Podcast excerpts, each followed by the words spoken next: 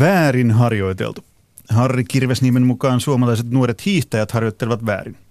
Jääkiekkoilun puolella treenataan usein liikaa, näin sanoo kokenut kiekkoilija Oskar Osala ja moni muukin.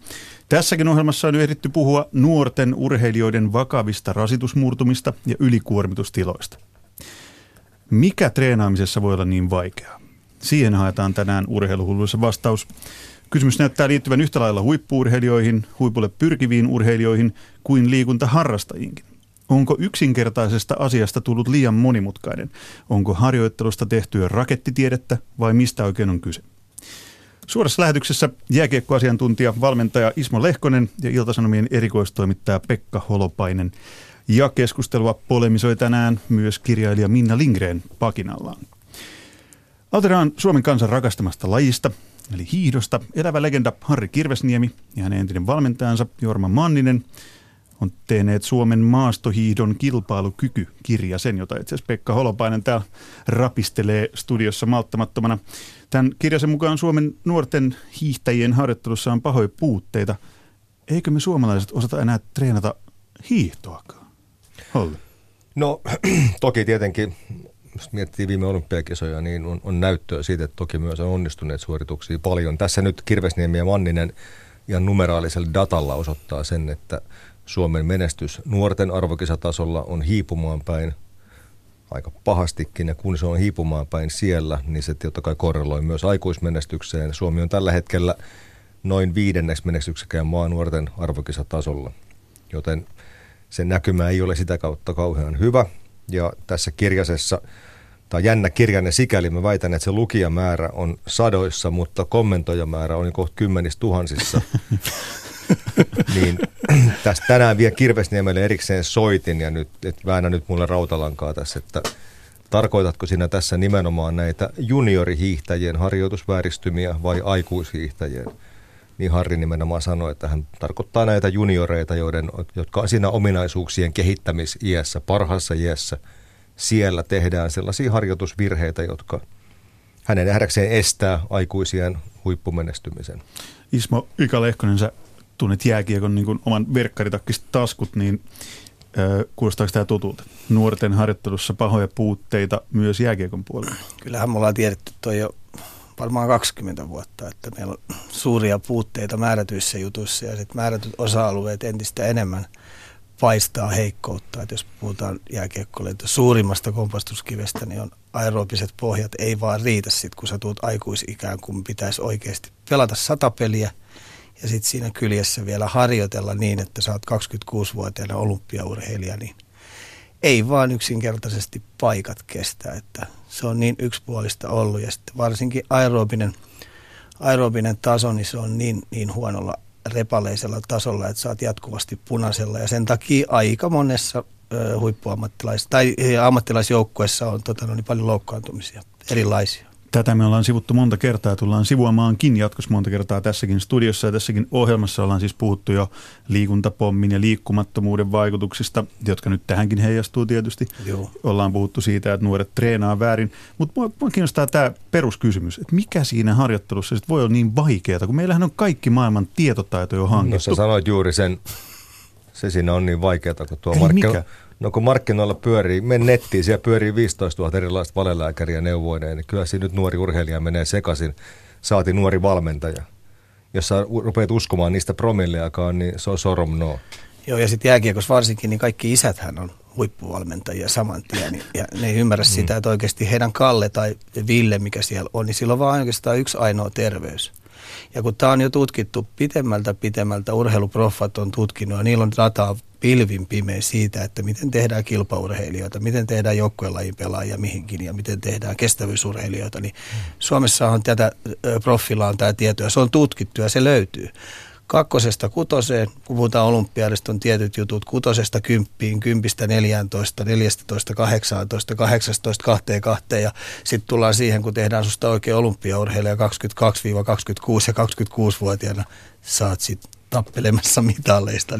Tämä matka on niin pitkä ja siinä pitäisi tehdä oikeasti mm. niin laadukkaita asioita laadukkaiden ammattilaisten ammattilaisten kupeessa, että tota, no, niin se ei ole mitään vale, valelääkäreiden tai autotallivalmentajien puuhastelua. Niin ja tässä tietysti on myös se, että siinä on niin vaikeaa huippurheilusta puhuttaessa se, että se on vaikeaa jos huippurheilu olisi helppoa ja kaikki pääsisi huipulle, niin ketä se kiinnostaisi. Mm, mutta nyt puhutaankin siitä, että ei päästä huipulle, vaan että tehtäisiin niitä oikeita asioita, jotka sitten mahdollisesti kaikkien palasten loksahtaessa kohdalleen mm. johtaa siihen, että päästään huipulle. Se itse harjoittelu on Kyllä. se, että eihän se voi olla niin vaikeaa. Niin kuin Ikakin tässä sanoi, että professoritason tietämystä löytyy ihan riittämiin, että nämä ikävuodet harjoitellaan tällä tavalla ja sitten nämä harjoitellaan tällä tavalla ja palaudutaan, syödään, nukutaan, mm. kun urheilun levon suhde kaikki, niin mä en vaan niin vieläkään tajua, että Sitten kun haetaan se viimeinen, se pakka. otetaan nyt vaikka muutama suomalainen huippuhiihtäjä, on vuosikaudet harjoitellut MM-olympiakisoja varten,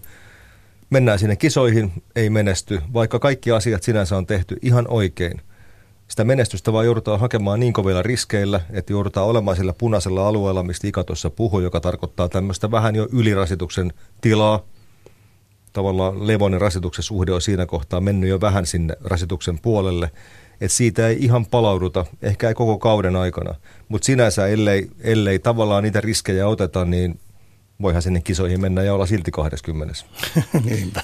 Mutta Ika, Ika Lehkonen on vaikka sun poika esimerkiksi. Arturi Lehkonen, joka pelaa tällä hetkellä Montrealissa NHL-ammattilaisena, niin sä et ole ollut ilmeisesti se autotallin valmentaja, joka on heitellyt kapuloita pojan rattaisiin, vaan sä oot osannut antaa hänet oikeisiin käsiin tai osannut antaa oikeat vinkkejä, nyt kun puhutaan ensin vaikka nuorista, jotka tähtää huipulle, niin, niin siinä ei ollut varmaan niin suuria mutkia matkassa? No ei silloin, kun muksuja tehty ja me, meillä nyt viisi muksua on, niin päätettiin, että et, et kun ne on kerran tehty, niin sitten niiden puolesta täytyy tehdä kaikki ja kääntää kaikki kivet, jos ne saa johonkin juttuun intohimoa. Eli jos ne olisi saanut musiikki, meillä oli kaiken musiikkiveikin, mutta ei ne oikein pianoa ruvennut tai viulua tai kitaraa pimputtaa, mutta ne urheilu, niin silloin se intohimo tuli osalle. Tuli osa pelaa jalkapalloa, osa pelasi pesäpalloa. Nyt yksi, yksi pelasi salibändiä ja yksi valitsi sitten jääkiekon, niin sitten piti löytää – sellaisia ihmisiä, jotka pystyy auttamaan. Esimerkiksi puntin nostamisessa, niin meillä on Vainio Reka, joka on tehnyt olympiatason nostajia, niin tekniikat piti saada kohdalle, niin se otti sen pohkeeseen ja auttoi neljä vuotta poikia ja tyttöjä.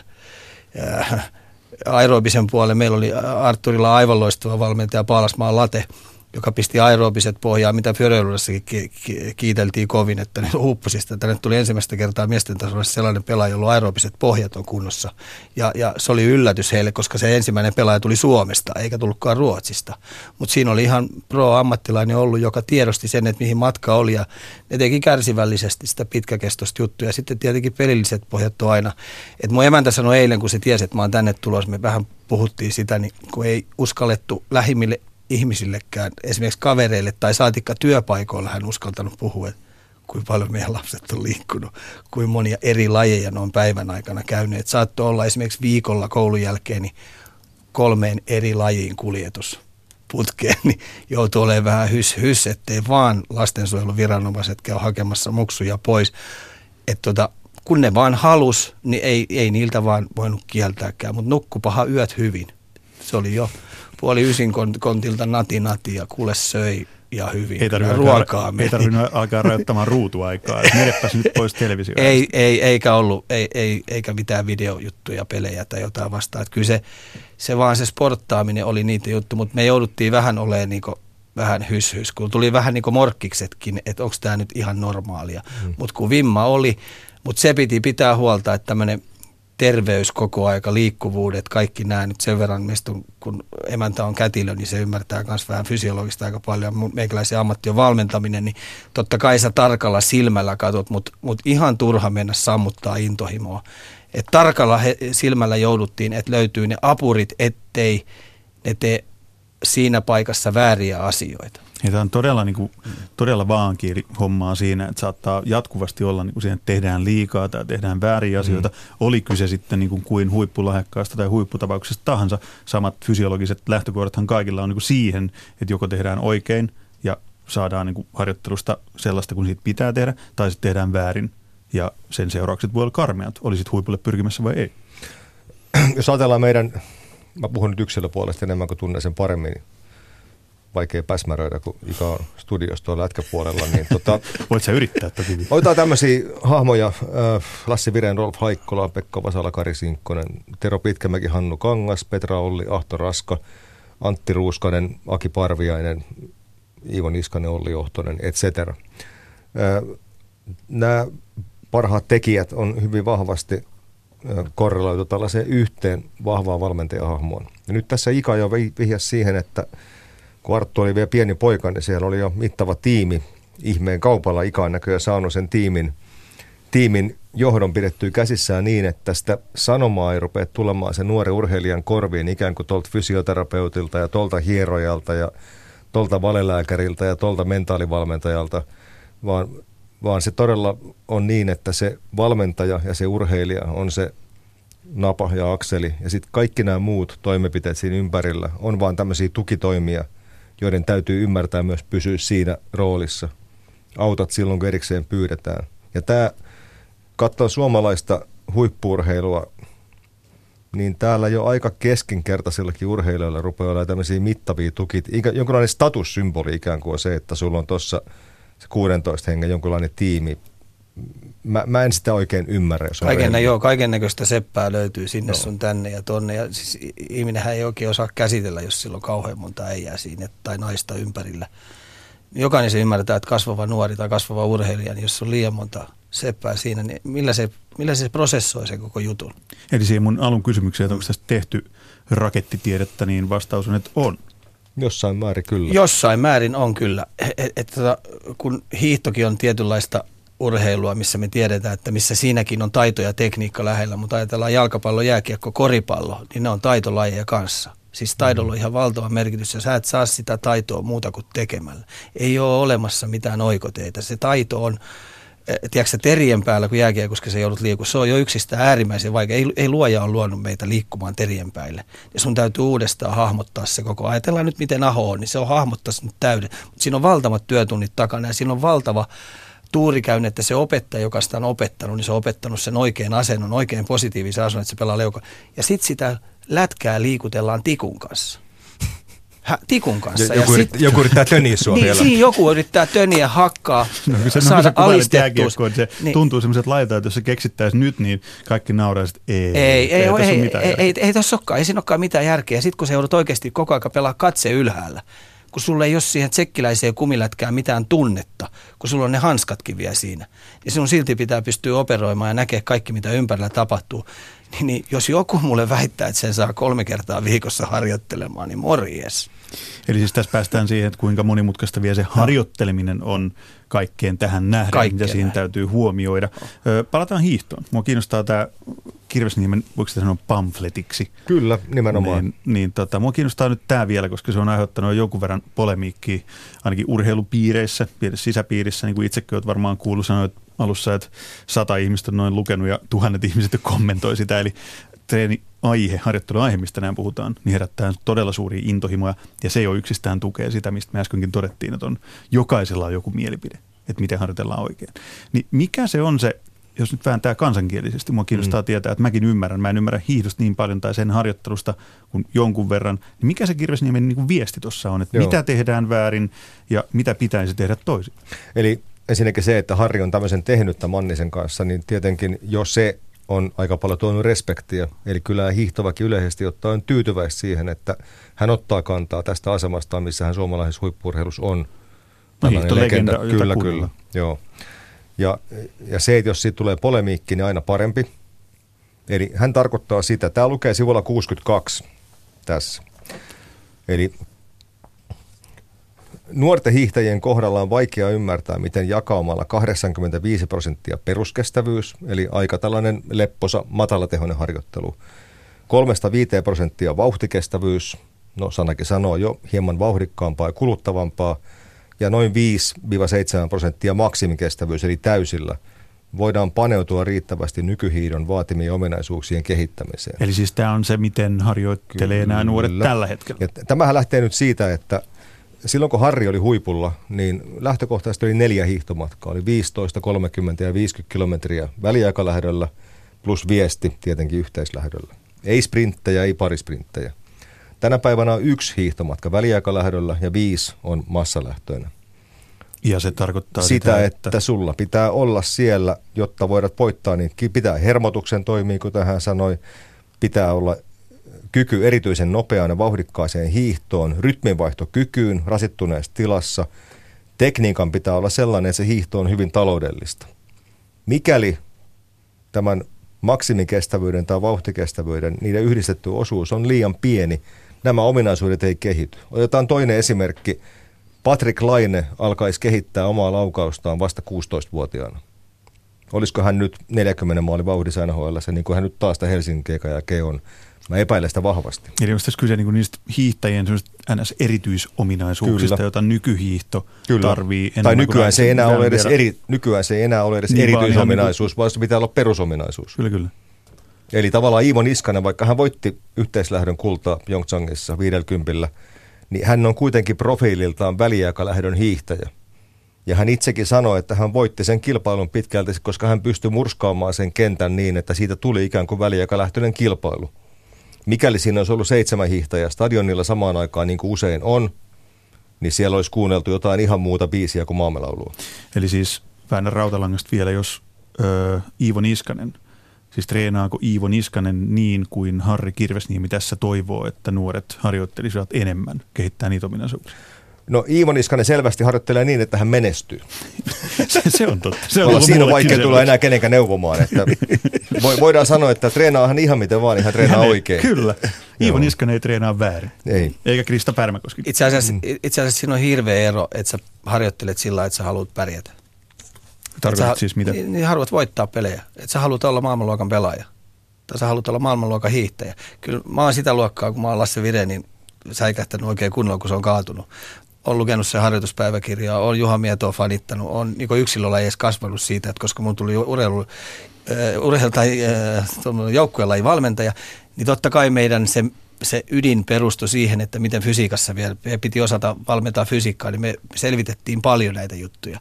Niin on niin poskettomien kovia harjoituksia, mitä jätkät on tehnyt, mutta ne pohjat on pentuna luotu ne on pentuna luotu sellaiseksi, että ne on oikeasti pystynyt harjoittelemaan niin kovia juttuja, mitä nämä vasalat ja kumppanit on aikoinaan tehnyt. Mutta se perustuu siihen, että ne on riittävän aikaisessa vaiheessa tehnyt ihan oikeasti oikeita asioita, jotta pohjat on kunnossa. Tässähän me jo puhuttiin se, että pitäisikö meidän joukkueurheilijat ja vaihtaa päittäin, koska yksilöurheilussa tehdään liian, liian paljon aeropista ja joukkueurheilussa liian vähän. Joo. Että siinä olisi tavallaan kaikki sitten kunnossa. Ja liian joukkuelajassa tehdään vielä liian paljon yksi, yksipuolisesti, pelataan yhtä lajia. Et, et mä kuulun aina, että et on pelipohjat niin sun pitäisi pelata mahdollisen paljon eri pelejä, koripallo, jalkapallo, käsipallo, jalkapallo, jääkiekko, taivaan ja maavälit, pelata, pelata, pelata, pelata, jotta sä saat pelilliset pohjat, että susta tulee kiekkoprofessori ala Sebastian Aho. Ei kai nyt ihmiset, herra Jumala kuvittelee, että Sebastian Aho vaan pelannut jääkiekkoa kolme kertaa viikossa se on pelannut aamusta iltaan kaikki pallopelit. Se on pingiksessä ihan huippu. Sulkapallo aivan loistava. Kaikki koripalloa menee pussiin. Parkkovi pelaa tennistä. Se on aivan järjettömän hyvä. Tenniksen pelaa laine sama juttu. Et, et kaikki lajit käy. Niillä on pelilliset pohjat on valtavat, mutta se missä me voitaisiin pistää oikein tappiin vielä, että me ei missään nimessä unohdettaisi tältä nuorisolta tämä aeropinen pohja pallolupeleistä. Mä luin urheilulehdistä Ainokaisen Saarisen kolumnin tähän aiheeseen liittyen, joka oli ilmeisesti Kirvesniemen pamfletin innoittamana kirjoitettu. Siinä Aikku kertoi varmaan aika monille uutta tietoa siitä, että hän on nuorempana ollut siis kova yleisurheilija. Siellä oli keihäänheitto, siellä oli 800 juoksu. Hyppylajeja. Hyppylajeja. Joo. Niin tähän on ihan samaa, mistä Ikakin puhui äsken. Niin hän on vielä sitä ikäluokkaa, että kesät yleisurheiltiin ja talvet hiidettiin. Talvet hiidettiin. Eli tavallaan se tarkoittaa myös että näin valmentajilla pitää olla silloin tämmöistä inhimillistä suuruutta siinä tilanteessa, että ne ei rupea kyttäämään toisiaan, että sä viet multa hiihtäjän kesäksi, vaan päinvastoin näet se edun, että vie se, vie ihmeessä ja tuo se syksyllä hyväkuntoisen takaisin. Saanko mä olla ilkeä tässä? Totta kai. Tota, Riippuu riippuu vähän millä tavalla tämä on Useita kesiä tästä on, on heittänyt yleisurheiluvalmentajat. Mulla olisi tässä 30 tämmöistä 8-10-vuotiaista poikaa, että ottaisitteko ne teidän kylkeen siihen kesäksi? Opetatte niille yleisurheilua. Siis jääkiekkoilevia nuoria ja jääkiekkoilijoita, no mistä minä tiedän, onko ne jääkiekkoilijoita, mutta siis niin kuin, ne harrastaa jääkiekkoa mm. ja jalkapalloa ja koripalloa ja ne nyt urheilee tuossa kesällä. Mä olen heittänyt, että ottakaa tuosta ja skautatkaa. Tehkää. Koukuttakaa ne yleisurheilijaksi. Että niille tulee kakkoslajissa joku palloilupeli. Mm. Mistä minä tiedän, että tuossa on keihäheittäjä. Siinä oli sitten Kar- Ka- Markus Kalmari heitti niille värillä sitten sen keihään, niin hui, hupsakkaan. Niin pojat heittikin jo A-luokan tuloksia ja Sieltä voisi löytyä vaikka mitä, mutta tämmöinen lajikateus pois kokonaan. Et, et, et kun on ammattiurhevalmentajia tuolla, niin, niin ne pystyisi hyvin skauttaamaan noita pentuja. Mikä se, vastaus, mikä se vastaus oli, minkä sä et kun ei, ei, ei oikein aikaa riitä. Ei mm. aikaa riitä oikein. Meidän yleisurheiluseurat toimii hyvin pitkälti varsin amatöörimäisesti. Se on valitettava totuus. Siellä ihan oikeasti valmentajilla on niin paljon urheilijoita, laps, lasten koulu pyörii. Se on tosi vaikeaa. Mä, toi on kohtuuton tilanne, mutta mä oon nähnyt sen realismin läheltä, Joo. mitä se on. Se on hankalaa. Eli tässä on todella paljon kehitettävää, että saataisiin nämä lait keskustelemaan keskenään, niin kuin Joo. Pekka Holopainen ja Ismo Lehkonen ja keskustelee nyt, tänään keskenään. Ja varsin, varsin vähän, kes- vähän, vähän sivusta. Joo. Kihuun, eli Jyväskylän tutkimuskeskukseen ah, valittiin uusi johtaja Aki Salo, joka tulee Britanniasta, biomekaniikan tohtori. Hän sanoi, että yksi suurimmista eroista suomalaisen ja britannialaisen järjestelmän välillä, no on siinä monta muuta eroa, on se, että siellä kerta kaikkiaan se skauttaaminen on niin paljon pidemmällä. Siellä valmentajat katsoo, vau mikä tyyppi, tommittaiset kädet, nyt soutukajakkiin toi kaveri. Ja se voi kuulostaa vähän totalitaariselta ja kiinalaiselta. Mutta, se, se kuulostaa aavistuksen siltä. Mutta kun monesti tietysti on myös niin, että se henkilö, kun se katsotaan tarkasti, niin se huomaakin olevansa aika hyvä siinä. Ja silloin kun sä oot jossain aika hyvä, niin siitä tulee yllättäen nopeasti aika motivoivaa. Mm, tulee intohimo siihen, mitä mm. mä, Meillähän puuttuu tämä ihan kokonaan. Joo, ja kun mä näen näitä jalkapalloilijoita ja koripalloilijoita ja jääkiekkoilijoita, mä pystyn, kun mä oon yleisurheilu seurannut paljon, se on rakas, rakas semmoinen seurantalaji mulle, että mä toivoisin, että me saataisiin yleisurheilusta mitaleita. Mä näen, että hitse toi on vaan, toi on pudonnut taikajuomapataa, toi varmaan pystyy koukuttua kuulan työntöön. Tuossa on sellainen räjähtävyys käsissä, että toi heittäisi muuten keppiä aika pitkälle. Ja kun ne kävis kerran pari jonkun ammattivalmentajan – vähän tykönä ja se keppi lentää, niin hei, kun sä voitat kaikki kisat, niin kyllä se yhtäkkiä se laji vaan rupeaa tuntuu hei hyvältä. Sitten syntyy intohimo. Niin, kyllä. Siitä. Ö, otetaan seuraavaksi toinen näkökulma keskusteluun liekittämään puhetta urheiluhulluissa. Nyt on nimittäin kirjailija Minna Lindgrenin Pakinan vuoro. 50 vuotta sitten lapsia kasvatettiin musiikkiopistoissa kurilla ja kellolla. Kellosta katsottiin, oliko harjoitus tuloksellista – Viisi tuntia päivässä oli minimi ja vasta kuuden jälkeen alkoi tulla tuloksia. Laiska sai rangaistuksia, ahkera lisäharjoituksia. Tällä jääräpäisellä menetelmällä syntyi lukematon määrä tuhoa. Lapset oppivat inhoamaan musiikkia ja soittamista, ja niillekin, jotka rakastivat harrastusta, kertyi niin paljon traumoja, että julkinen esiintyminen kävi mahdottomaksi. Sitten musiikkikasvatus muuttui.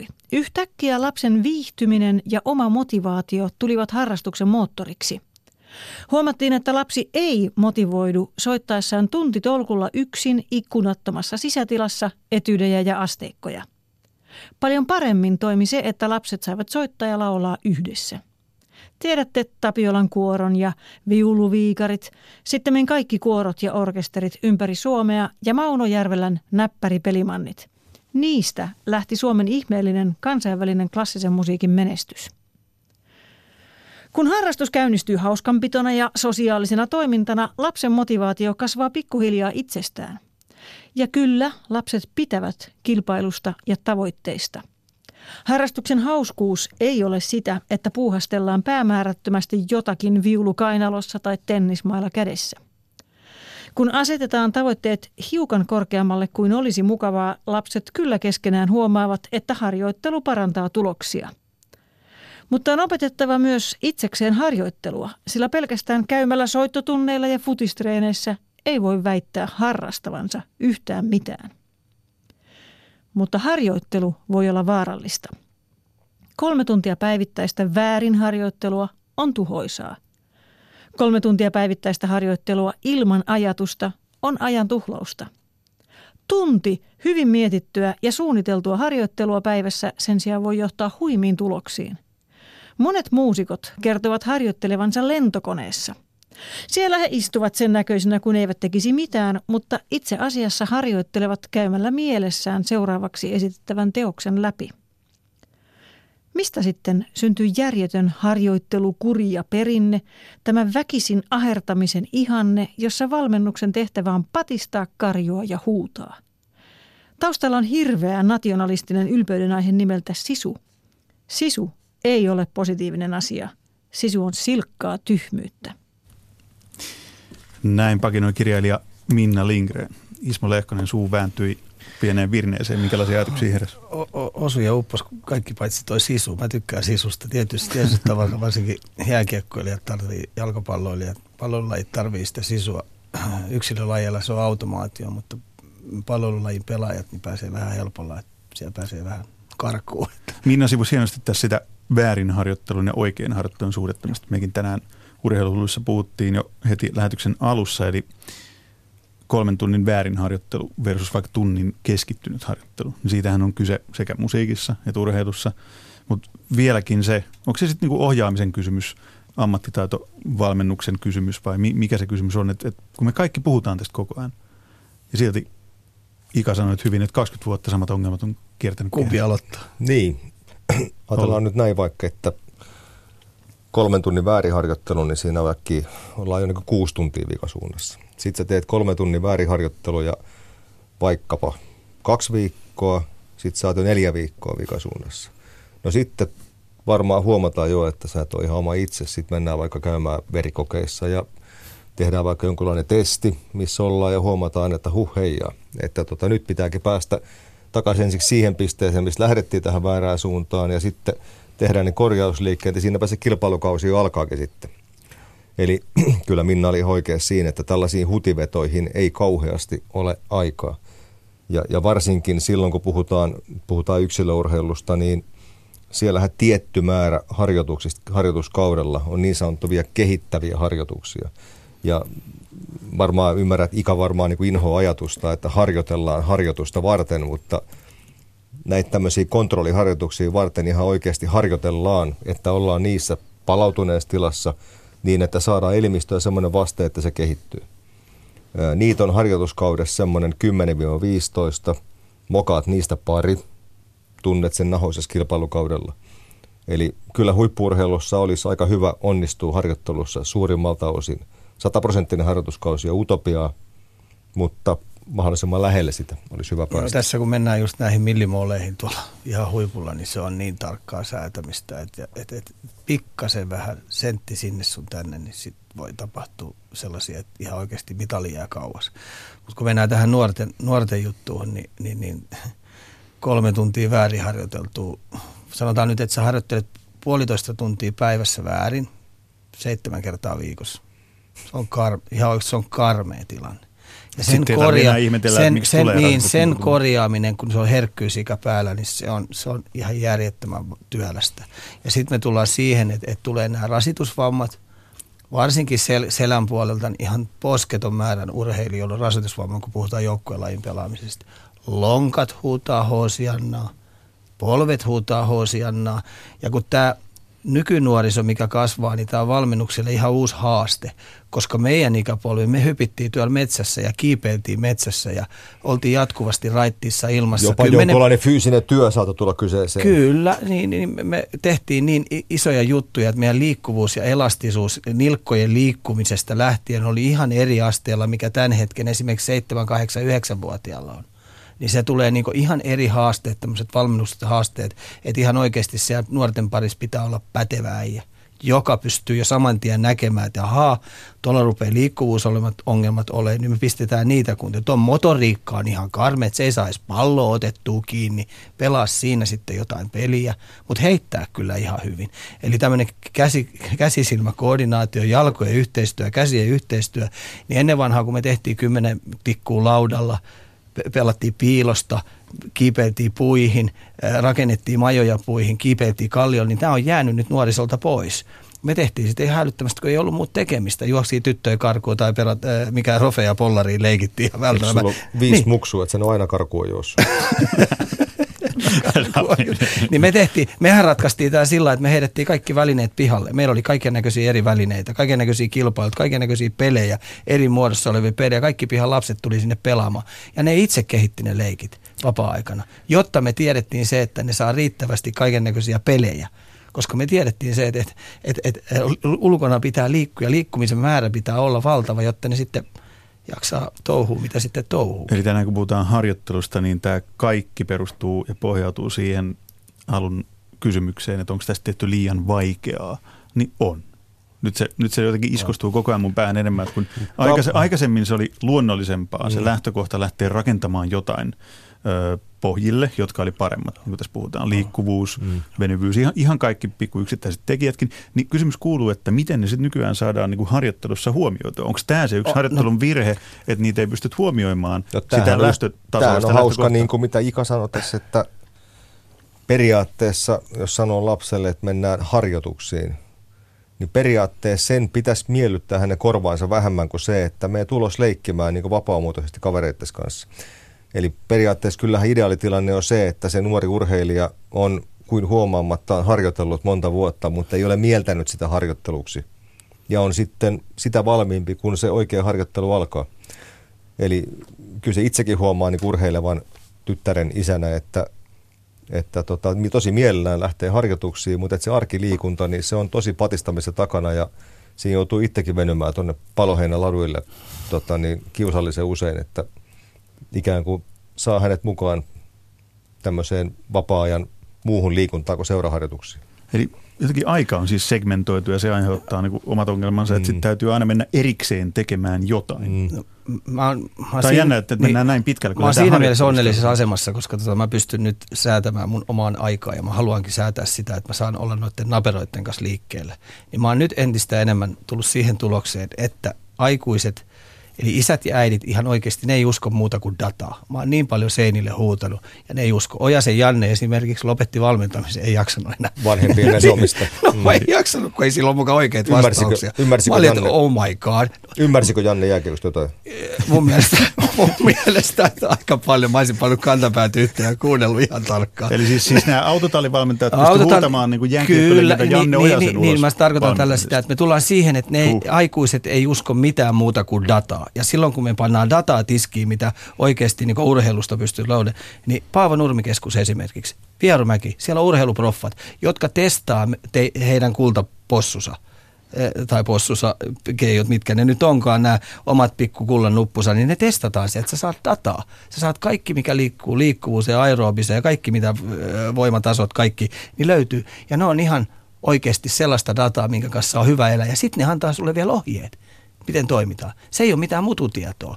Ja mä nyt sanoisin, että mä oon tullut siihen tullut, että jopa 07 kannattaa ensimmäisen kerran pistää ja sitten siihen kylkee verikokeista lähtien vielä lääkäritarkastus. Niin silloin me ollaan siinä tilanteessa, että sä saat siitä sun pojastas ja tytöstäs dataa, ettei olla tilanteessa, että se on 15-16 vuotta ja ilmoitetaan silleen, että hei, nyt se on sellainen tilanne, että tämä liikunta on hei, loppu. Eli siis tiedettä uskotaan kuitenkin vielä. Ei, mä, mä sanon, että mä, mä suosittain, mä oon, mä oon antanut seurat, mä en rupea teidän kanssa jankkaamaan. Tämä poika pistetään tuohon, että sä näette, että se aerobiset, kyllähän mä valmentajan näet, sun aerobiset pohjat ei riitä, sun voimatasot on surkeet, sun keskivartalo vuotaa, sun liikkuvuudet on nilkkojen liikkuvuudesta lähtien niin karmeissa tilanteessa. Niin se pistetään urheiluproffalle, ja jos urheiluproffan kanssa rupeat vielä väittää, että jotain muuta, niin sitten on jossain viiraa oikein kunnolla. Eli siis tässä nyt paketoitiin aika hyvin tämän puheenvuoron aikana se koko, koko homma nippuun, mistä on tänään puhuttu. Eli tietotaitoa löytyy enemmän kuin koskaan. Löytyy. Ammattilaisia löytyy kertomaan enemmän kuin koskaan, ehkä jopa vähän liikaakin. Että et sitten tulee niinku liikaa erilaista informaatiota, mutta nyt pitäisi vaan sitten tapahtua joku semmoinen iso muutos siinä, että nämä helppoheikit ja autotallivalmentajat mm. ja muut, niin pysyttelisi pois siitä. Ruotsikielessä, ruotsikielessä sanan lootsasproffs, eli tämmöinen muka-ammattilainen niin Vikatti hyvin tietää Frölundan pohjilta, niin, niin, niin pitää muistaa se, että tämä junioriurheilu ja aikuisurheilu ja, ja liikunta, tämä segmentti Suomessa, niin siinä liikkuu ihan valtavat rahat. Ja se on ihan selvää, että kaikkialla siellä, missä on valtavasti rahaa, niin sinne hakeutuu myös monia ihmisiä, jotka haluaa siitä rahasta osansa. Ja se on todella kova haaste tälle urheiluperheelle, liikuntaperheelle, erottaa sieltä se, mikä oikeasti on hyödyksi jos mä päättäisin tehdä jotain liikunnallista, ottaanko haasteen vastaan, se olisi aika yhdentekevää, kenen kanssa mä sitä hommaa siinä pyörittäisin. Mutta se voisi tietysti niinku rikkoa itse vääränlaisella harjoittelulla. Se on totta, mutta silläkään ei ole niin kauheasti väliä. mutta jos siellä viedään Suomen paras 15-vuotias koripalloilija, niin sillä on sitten jo väliä. Sillä on sitten jo, oikeasti sillä rupeaa olemaan sitten jo väliä. Et, et, et, et, mä itse käytin tällaista omien muksujen kanssa sellaista, että, että kehittääkseen lasta, niin sun täytyy ekaksi osaa parantaa sitä täytyy osaa parantaa. Mä olin, jaha, huppista Ismo rupeaa nostaa kädet pystyyn. Että mä pystyn kyllä tekemään ihan hyviä urheilijoita, fyysiset puolet, mutta kun me ruvetaan menee ihan oikeasti limitille, niin sitten Ismo täytyy nostaa vähän kättä pystyyn ja se ammattialaisen apu täytyy hakea jostain muuta. Mä pystyn kentän kaukalon sisällä taitoa opettaa. Kaikki, mikä tuohon peliin liittyy, niin omasta mielestä mä oon ihan pätevää ja opettamaan sitä. Mutta sitten oikeasti, kun mennään näihin, että tehdään laatu huippuurheilija, väännetään millä, niin sitten se pitää olla kyllä ammattilaisten Jos mä ajattelen kakaroita kiukuttelua, niin, niin sä olet Jan Saloni entinen valmentaja. Se ei voi olla sulla tiukkaa.